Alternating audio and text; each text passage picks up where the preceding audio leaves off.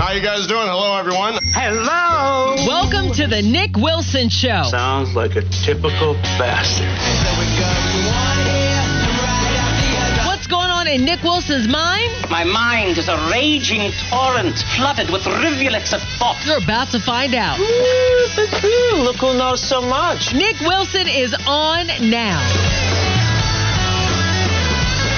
Sports Radio 927 FNZ. It is the noon hour on the Nick Wilson Show, the lunchtime hour. I just had some cucumbers and ranch, and I'm feeling good.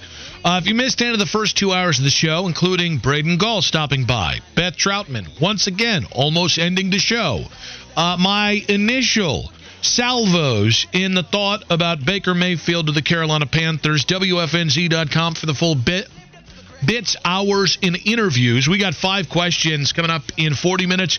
Joe Person, the Panthers athletic reporter. The Athletics Panther reporter, if I can get that out, coming up in about 20 minutes. We'll ask why now for the Baker Mayfield trade and how legitimate he thinks the quarterback competition in Carolina is. I don't think it's much of a competition. One, on a very real level, Baker Mayfield is a lot better than Sam Darnold. Two, uh, the reality is Matt Rhule would have to be patently stupid to start Sam Darnold week one against Cleveland. We've done that. We've seen how that works out. Yes, the context has gotten better around the quarterback, but better context around the quarterback doesn't make up for the fact that the quarterback stinks. Please see Teddy Bridgewater in Denver last year. Please see Sam Darnold last year in Carolina. The, the situation wasn't perfect. It was better than what he had for three years in New York. He was still stink on crap. But I think we need to address the bridge to nowhere. I have heard this this philosophy. Baker Mayfield is just a bridge quarterback. In, in effect, guys, early on the show, I said one of the ways this can be really uh, successful is if he stabilizes Carolina it's funny to me that you know in this binary way we think about quarterbacks in the way the NFL thinks about quarterbacks it's if you can't win a Super Bowl with that quarterback definitively then he sucks. The reality is that's that's just not how it works. Kirk Cousins is a guy that you can trust to start for your team for 5 to 10 years. You're probably not winning a Super Bowl but you can win games with him. Ryan Tannehill He's a really nice player. I don't I don't think he's a franchise quarterback per se. He's just under the cut for that. But he's a guy you can win a lot of games with. There is value to that in the NFL, and that's where I put value. Uh, or that's where I put the value for Baker Mayfield. I think sometimes we get so skill or so individual trait and seduced by the sexiness of Josh Allen's arm or the athleticism of Deshaun Watson or the uh, unrivaled guile of Tom Brady. And those things are all crucially important, by the way. To be a franchise quarterback, you have to have at least one elite trait. And I think too many people have looked at Baker and said, well, he doesn't have one elite trait, so he must suck. I disagree.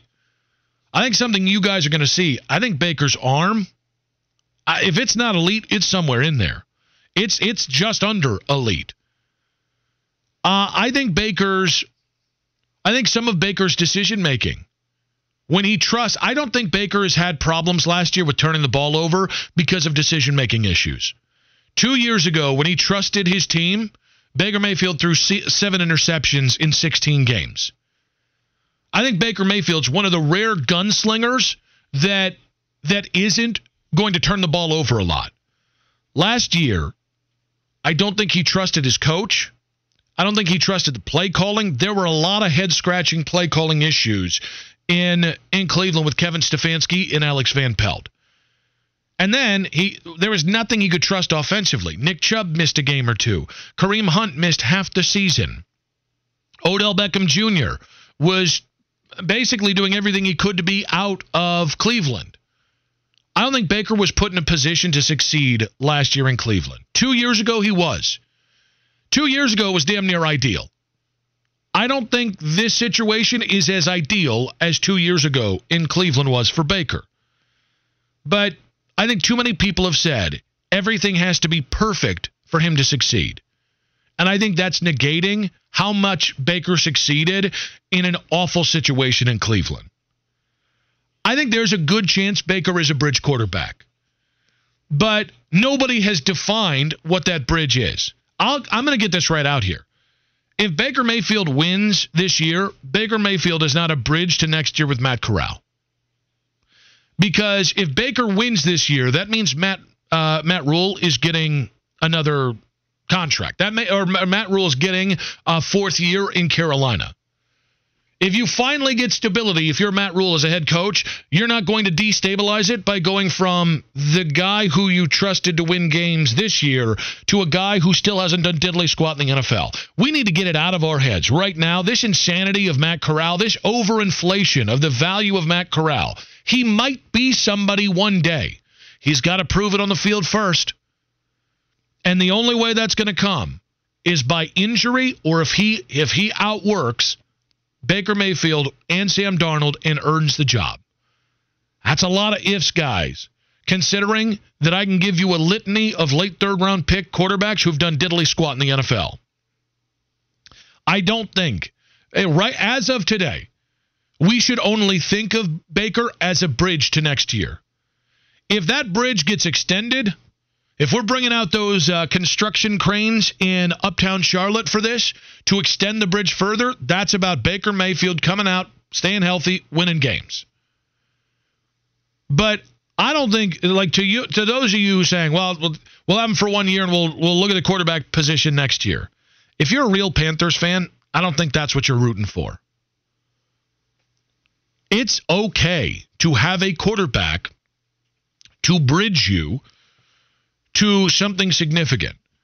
Alex Smith was one of the best bridge quarterbacks we've seen in NFL history. He showed up in 2013 for pretty respectable value. I think it was a third round pick he got traded for. He started for five or six years. They made the playoffs all but one of those years.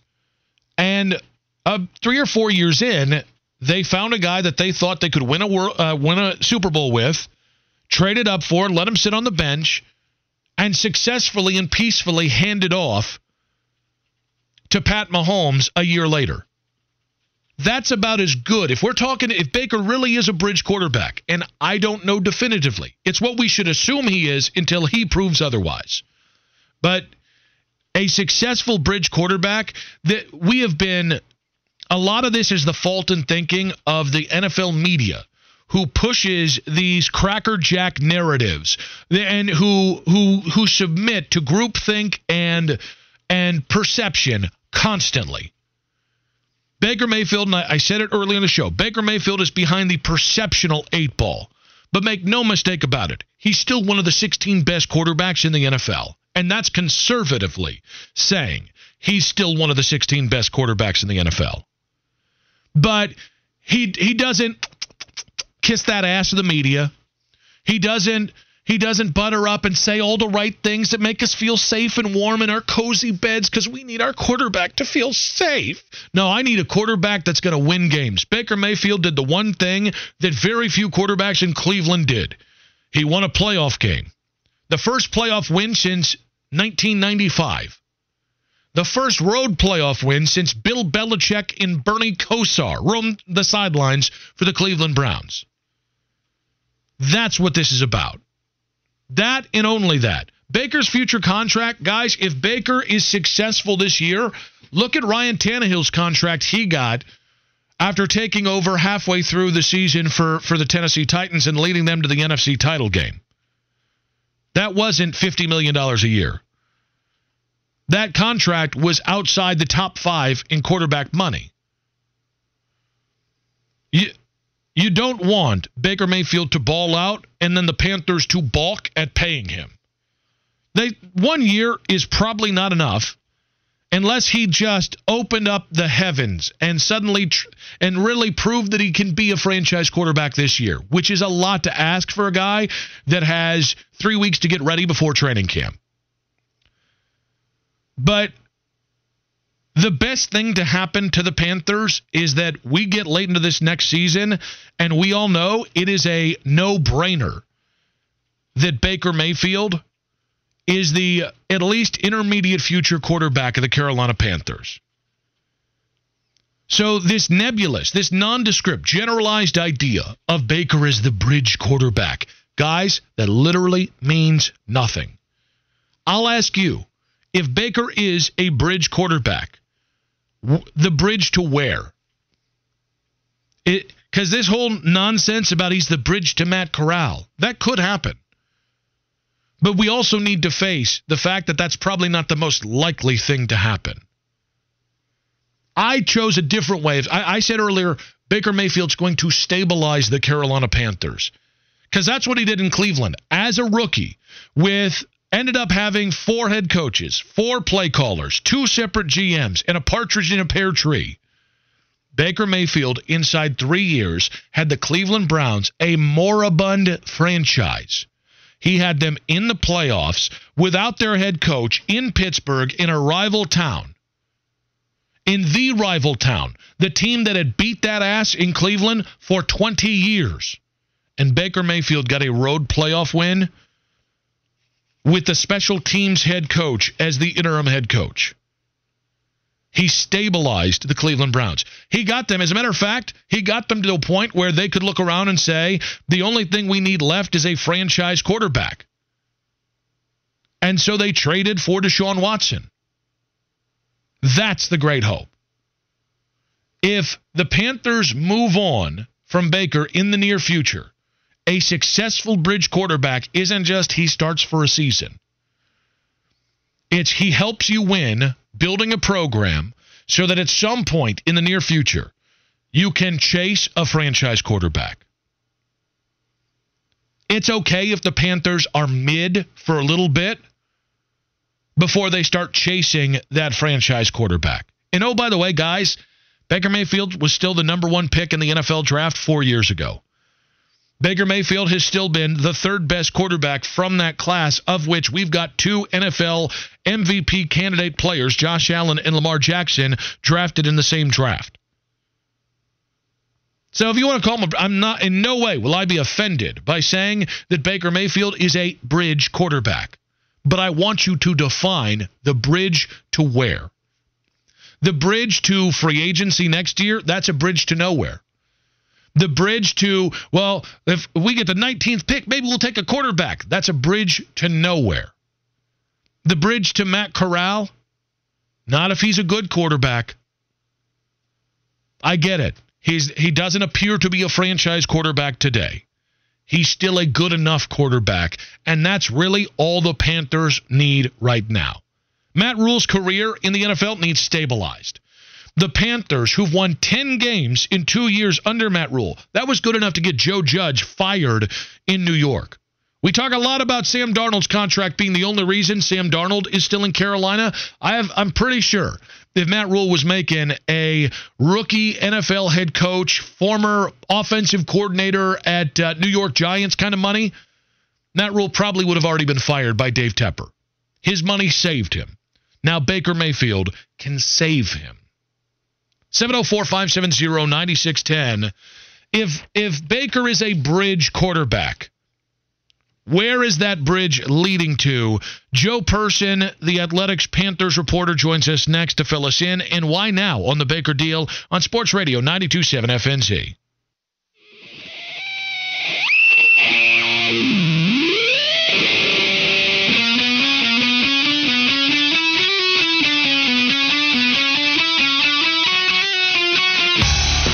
Radio 927 FNZ, the Nick Wilson Show, coming up in 20 minutes. We got the five questions, my five burning questions for the day. But it is Baker Mayfield Day. Joe Person, Panthers beat reporter for The Athletic, just tweeting out Baker Mayfield uh, scheduled to arrive in Charlotte mid to late afternoon for his physical. Assuming no snags, he'll sign his reworked contract with the Panthers afterwards. No immediate plans for a press conference, can I just tell you? I'll pick him up. All right, I'll pick him up We'll either uh, stop by Bojangles. He's coming for the for he's coming. It's a long flight from the the Bahamas. I've never made it, so I'm just suggesting. But it is a long, long trip from the Bahamas. Baker and Emily Mayfield, they're going to be hungry. So I'll, we'll either pop them by Bojangles and we'll introduce them right out of the gate to the Yuva, or maybe maybe a little uh, Bossy Beulah's after the physical. Once you get weighed in, maybe we'll go a little two scoops. I'm just saying, I'm the right guy. I I I'm. I also came from Cleveland four years earlier, but I can show them the ropes here in Carolina. I'm just saying. I'm just saying. That should be the name of the show. I'm just saying. In the meantime, to go ahead and get the uh, the complete and total view on this, because I have homered about Baker Mayfield for all three hours of this show. An unbiased, a fine journalist is what he is. Panthers beat reporter for the Athletic, Joe Person, on the guest line. What's up, buddy? What's happening, man? I'm just hearing you driving that uh, the Baker entourage. Good, good work. Ooh, I like you know we go to the bandwagon thing too much uh, in sports. So the Baker Baker entourage, I'll be his turtle. I, I can be turtle from Entourage. I don't know if you remember that. I don't know if you watch Entourage, but I'll just throw it. I can be turtle. I can drive a car. Oh yeah, excellent, excellent mini series, man, or, or whatever. Not a mini series, excellent series, and uh, yeah, I, I could see you stepping right into that role. And I kind of look like a bodyguard, so not a lot of people are going to mess with him there. I look like an offensive lineman too. I'm just, I'm, there's a lot of reason this makes sense. So I, think on the field, off the field, there was a lot of reasons this made sense as well. Being Baker Mayfield being traded for uh, a, a future fourth or fifth round pick and five million dollars, basically. But why, why now? Why did this deal finally make sense for all parties? Well, listen, I mean, David Tepper is a, a, a shrewd, ruthless, you, you might say, negotiator. And he was not about paying more than he had to for a, a, a guy that he, did, you know, kind of saw as a depressed asset. You know, Cleveland didn't have much in the way of leverage. I think they tried to drum some up with, with you know, talk and various reports about the Seahawks but I think you and I both know Seattle was never all that interested. And so, in David Tepper, I mean, look, as I say, we've seen what he's done at Rock Hill, and I think I think he kind of drew a line in the sand with with Fitterer and Rhule, who I think would have done the deal, you know, in in April or May or June. Uh, but but he wanted it at his price, and uh, you know, I think finally the Panthers gave a little at the end uh, obviously, Baker had to, to chip in with taking a pay cut, and uh, and the Browns had had to come off their number. Uh, but the Panthers, I think, were absolutely. I'm not saying they wanted to roll into the week one with with Sam Darnold as just the starter, but I, I don't. I don't. They were certainly not going to overpay, and I think they ended up getting a pretty good deal as you look at this. So I will. I'll then kind of go where this is going to go. There have been a lot of reports about uh, Baker Mayfield versus Sam Darnold versus Matt Corral quarterback competition. Do you think that's a real thing, or is this a layup for Baker? I think that the Panthers are going to certainly present it as such, and I, I think the feeling is Baker is going to win the job. But you know, if they hold on to Sam, which they uh, are, I've been told, are planning to do, and you know that could change if somebody a quarterback gets hurt in training camp elsewhere. But you know, Darnold had a good spring, uh, all that, and although we always we, we just about after every OTA practice, we heard Matt Rhule sort of couch it by saying. Yeah, let's wait till the pads come on, and this was just a you know a shorts and helmets practice in May or in June.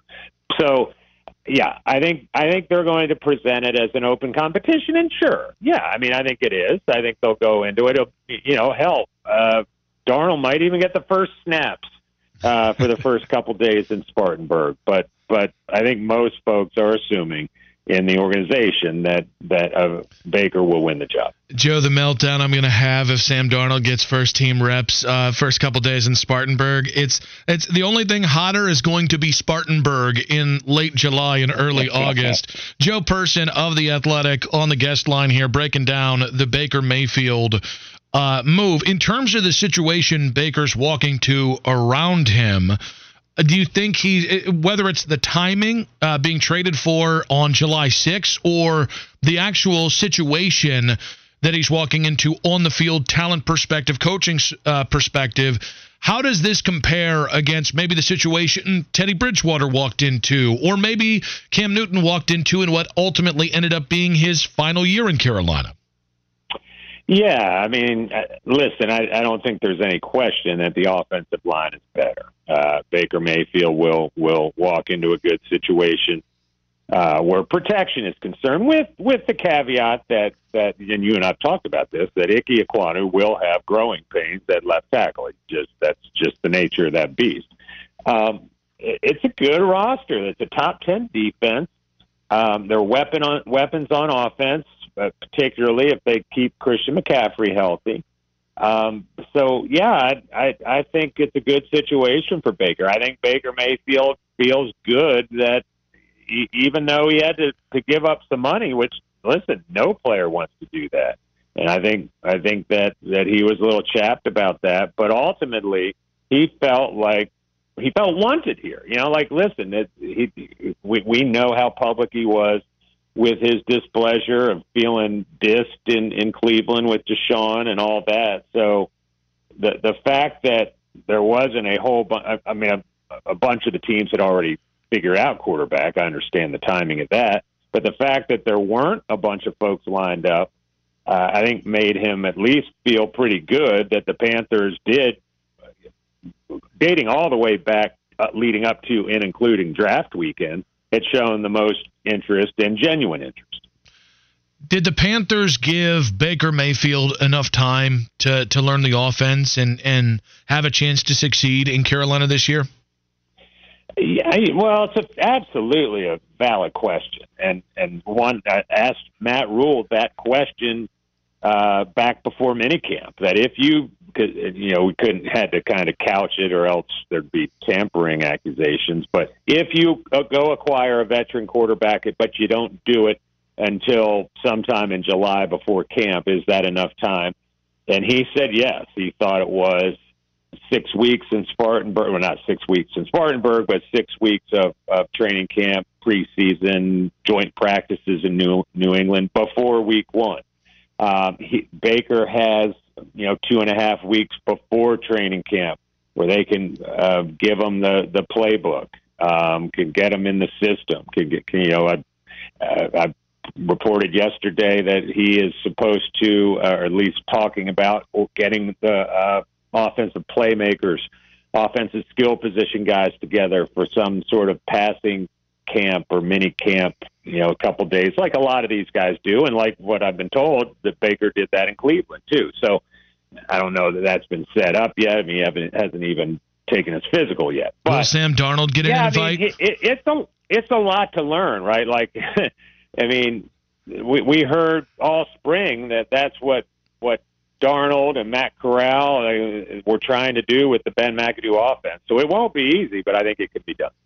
Joe, uh, looking to the locker room side of things, Robbie Anderson had his Instagram comment. Uh, sorry, which then he answered to during many camps, which felt like a big old non-answer. I'll ask you: how, Have you heard how this move has been received in the locker room? Not really. A lot of these guys are gone, so it's not. You know, it's it's tough getting a hold of a bunch of guys this time of year, which, as you alluded to, is sort of why Baker's kind of flying in and flying out uh, without without a press conference. But um, you know, it, it, it, it's certainly a, a, a question worth asking. Um, I, I, Baker would rub people the wrong way at times in Cleveland with his, you know, arrogance, his swagger, whatever you want to say. I don't think every teammate loved that. You know, it, it's that's just sort of that that that's sort of par for the course, right? I mean, I don't think Cam Newton. I don't think I think I don't think every all 53 guys in the locker room, you know, loved the way he conducted himself day in and day out. Although worth pointing out, his Cam 2.0, his second stint, you heard a lot more talk about maturity, and I mean, heck, Cam said that himself. So, yeah, I mean, I, I think I think Robbie, if he gets invited or can go to that mini camp, if there is one, not mini camp, but a little passing uh, soiree, you know, they they need to have their kumbaya moment and get on the same page. It's, it's not, as you know, it's not like Robbie and Sam Darnold were exactly on the same page uh, last season uh, as well. Given what he was acquired for, given the, the tenuous situation in the organization, where do you set the bar for the success for this trade? Well, in terms of what do I think, does, does it mean anymore in the in the win and lo- win loss column? No, no. What? So in a oh. year's time, if you and I are sitting around talking and saying this deal was a success, what is that? What does the bar for that look like? I think it's got to be a playoff team. I mean, otherwise you're just sort of you know, even if you get in a wild card and you know lose the first round, did you really accomplish that much? Maybe. I mean, it, David Tepper hadn't been to the playoffs since he bought the team. They haven't won a playoff game since 2015.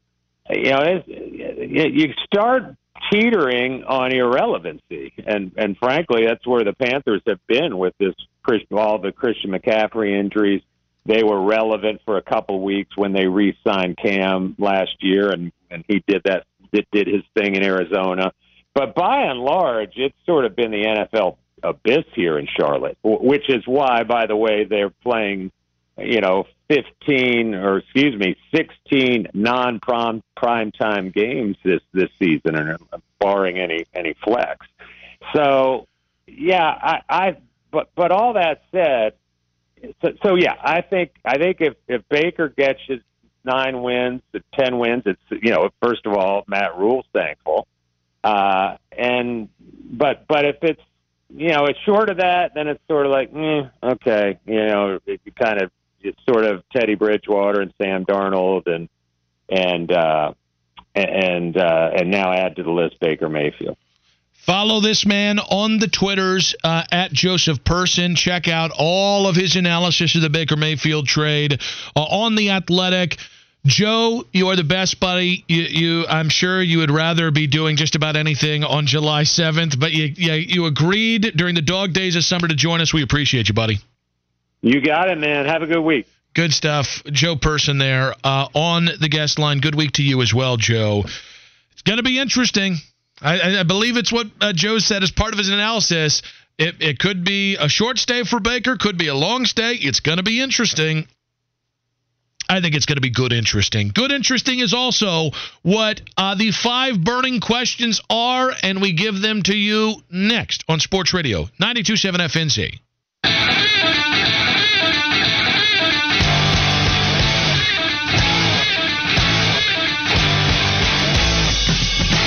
Sports Radio 927 FNZ, Demetri Ravanos of Barrett Sports Media joins us in about 40 minutes to talk about why he thinks the ACC is screwed Got it. It's Baker Mayfield Day. Uh, Baker, Emily, uh, Baker's camp. If you're listening, I get off at two.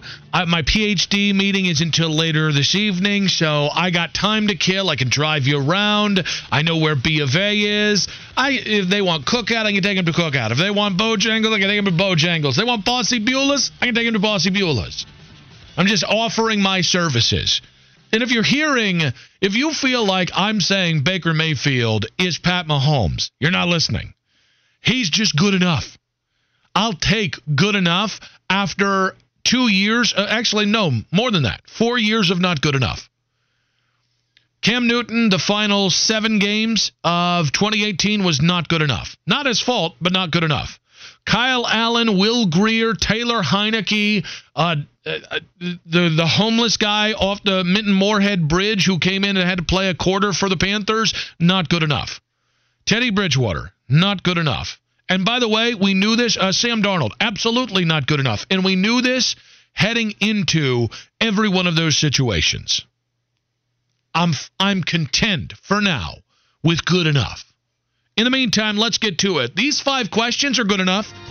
You can react to them at Nick Wilson Says on Instagram. Just reply to my story, hit me up in my DMs, or at Nick Wilson says on the old Twitter machine, uh, I have retweeted it. Itty Bitty Fitty uh, is welcome in on this segment. So, my first question uh, the weirdest follow I have is Harvey Winkler. Uh, and again, that is the Fonz. That is Coach Klein, Mr. Coach Klein from uh, from Waterboy, and he just seems like the sweetest older man in the history. It feels it feels like it could be my grandpa. And the other day, he had like a picture. Every once in a while, he'll just have a picture of like a fish that he caught, and he just looks so happy and proud. And it just makes me ridiculously happy to see Henry Winkler. I think I said Harvey Winkler. It's Henry Winkler. Happy. So, itty bitty fitty. What B list, C list, D list celebrity do you unconditionally love? So since you had to list it alphabet alphabet alphabetically, There you go. yeah, You know there it is. You know, so I can't go Jennifer Aniston, can't even go Scarlett Johansson. So I had to rethink my answer to this question. Leah Remini from King of Queens. Now or Leah Remini 20 No, years ago? No, 20 years ago. Now, not attractive. Hmm. Uh, Patricia Heaton from Everybody Loves Raymond, and I found her Now oddly attractive in the middle, like because she was They, supposed to be they tried to make her as unattractive as possible, and that that actually says a lot about you. That that was when you were like, she is so hot. uh, for me, it's Henry Winkler. Uh, there are just certain people. that's a man. Well, well, no, it's unconditionally love. I didn't say I want to sleep with Henry Winkler. I didn't say. Oh, I, I thought. Well, originally the question was crush. I didn't know we had changed the, the, the word to love. Well, then you should probably listen to the show or read the show sheet. and also, I even told you in the pre show meeting, so it just got stuck in the dome there about celebrities you wanted to nail. So, is there anybody that you don't have sexual feelings for that you'd like to, to say your unconditional celebrity love for? No, no. I every woman that I, I listed out, I have sexual feelings for right. in some capacity. All right, number four. Uh, what ath- uh, This is in honor of a bunch of dopes on Twitter being like, uh, Kenneth Lofton Jr. is the new Zach Randolph. They're both fat and shoot left-handed. It's one friggin' summer league, summer league game, bro. So, in my criticism of them, I am offering up you to the altar of the sports gods. What athlete do you regret hyping? Every Knicks pick of my lifetime. Yeah, that's fair. And see, growing up in Cleveland, I could give you, I could write a novel on Uh, athletes I regret hyping. Oh, Johnny Manziel. I thought I thought the night the Browns drafted Johnny, Mm-hmm. he was going to be a bigger deal in Cleveland than LeBron was. uh, okay, the reaction to him at the t- was pretty outsized and ridiculous. So that's honestly not an awful take, but it just made me laugh because there were people who literally thought that. Uh, who was the guy said earlier? Was there a Hornet? Oh, it's gonna really piss me off. I mean, most Hornets second round picks, I could just say, since I've been here. Uh, wasn't yours? Uh, was it Vernon Carey? No, no, no. That was uh, uh, Colin Hodge. Uh, you, you said Noah Vonleh. Noah Vonleh or Noah Vonleh, depending on where you're from. Um, Um, I feel like there are more Panthers players. Like the f- the first two years I was here, when we thought they were going to be good, and then they. It, it, Cam's injuries just uh, bushwhacked him. you didn't buy into the Kyle Allen hunt because I did. I, No. I thought the Panthers could win a division title with Kyle Allen. On the record, somewhere, there is me saying, guys, it's only been two games, as I was shouted down by my then co host and everybody that worked on the show. You just don't like the Panthers. What are you talking about? It's two games and he was undrafted and he didn't even play at Texas A&M in Houston. Ooh, Taylor D saying Evan Gattis. Yeah, if you get me a fat, unathletic first baseman who looks like he should hit 40 home runs, I've probably pimped them. Dan Vogelbach. The way that I rode and died for Dan Vogelbach, and like he's hitting 179 in Pittsburgh. The other day, he hit like a 450 foot home run, and I was like, finally come together. He's the he's the fattest guy I've ever seen in, in baseball. That wasn't Bartolo Colon. Uh, Justin saying, uh, Bru- uh, saying Carlton Mitchell. That was a Cleveland Browns uh, pick there. Kate saying Michael Conforto. Uh, Michael Conforto's actually a good baseball Whoa, player. Okay, we got to be yeah because look, he was really really important in that 15 run, and injuries have derailed his career. Uh, so we continue on with our five key questions here. Uh, this is in honor of Thor: Love and Thunder being in movie theaters tonight, and I'm I've been so good on the diet. I don't I don't want to be around the temptation that is uh, the sugary temptation and the buttery uh, temptation that is movie theaters. But I'm really, I'm really thinking about going to see the movie. Which Disney franchise is your favorite? That can be either Marvel, Star Wars, or it can be individual franchises as well. So, like, the nerd in me had to make sure we clarify that the first six Star Wars do not belong to, to Disney. Oh, and they do, by the way. Um, but in this, because we we make the rules up as we go in radio, they don't. it it has to be Marvel because what you're seeing Star Wars and all these other entities do is a direct reflection of what Marvel's created. Mhm. It's the greatest universe we've ever seen on film. Okay, it's the most expansive. There's some there's some stink in Marvel. Like there, What? What what have what have they done that does not Black Widow's not great. Um, the first two Avengers films aren't great. Whoa, the No, first no. Avengers is the best Avengers. No, no, it's not. They they got a lot better. Infinity War and Endgame are really really good. The Endgame is highly overrated. Age of Age of Ultron, by Goma to you, Age of Ultron is better than trash. Is trash. Oh, by the way, uh, the third Iron Man, or sorry, the second Iron Man, not great. Whoa. Uh, the second Thor, not great.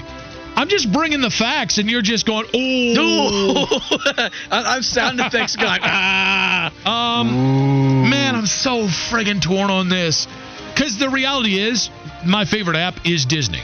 Yep. Because everything they've done in the Star Wars universe, I, I like outside of the prequels and certain parts of the, the the third set of sequels. Like I just I, Marvel, there's a lot that I love in Marvel. Thor Ragnarok's the best Marvel movie to me. Um, I guess I'll go Marvel, but it's like 1A, 1B with Star Wars. All right, we continue on with the five key questions here, or five burning questions, however I'm I'm saying it. Uh, two. Who wins Week One, Browns or Panthers? I thought it was the Panthers with Sam Darnold. I'm not changing my opinion now with Baker Mayfield. Yeah, until we hear Deshaun Watson's playing Week One, I'll be saying it's going to be the, the Carolina Panthers. Uh, I, I if if if Deshaun Watson plays eight or more games this year, I think the Browns have a real chance of going to the playoffs. If he plays less than eight games, I think the Browns are going to. I, I think it's going to be really tough for the Browns to stand out. I would be shocked if they didn't have a top 14 pick, which of course goes to uh, the Houston Texans as part of the Deshaun Watson deal here. Uh, Big Cat Dan saying Pablo Sandoval is his uh, athlete you regret hyping. Is it because you hyped him too late? Because once everybody got on uh, the Fat Panda bandwagon, is when he fell off and got even fatter as uh, as the Fat Panda bandwagon. Uh, Lenny from the block saying Randolph Keys as his his athlete he regrets hyping, uh, and then he said uh, the Browns are going to win Week One. Kate saying the Panthers, and why is this even a question? And uh, then Justin, who is a Cleveland fan by the way, saying the Panthers. So. I, I'm gonna I'm gonna stick with the Panthers there, winning Week One until we see what happens with the Deshaun Watson. All right, final question. It is Thirsty Thursday. When I look at the national calendar days, it literally says Thirsty Thursday on a list of national and individual holidays. So it's Thirsty Thursday. What is your alcoholic beverage of choice? My beer is White Zombie from Catawba Brewing Company, Uh-huh. and I love, and this is going to come across as white trash. I'm a Fireball guy. You give me do you those. put do you put the song on that that mentions Fireball in it? no, You don't? No. Well, you're not trashy enough to me. If, if you're going to be trashy, go all trash. All right? Go straight up Oscar the Grouch. Don't half ass trash. That's what I say. what about you?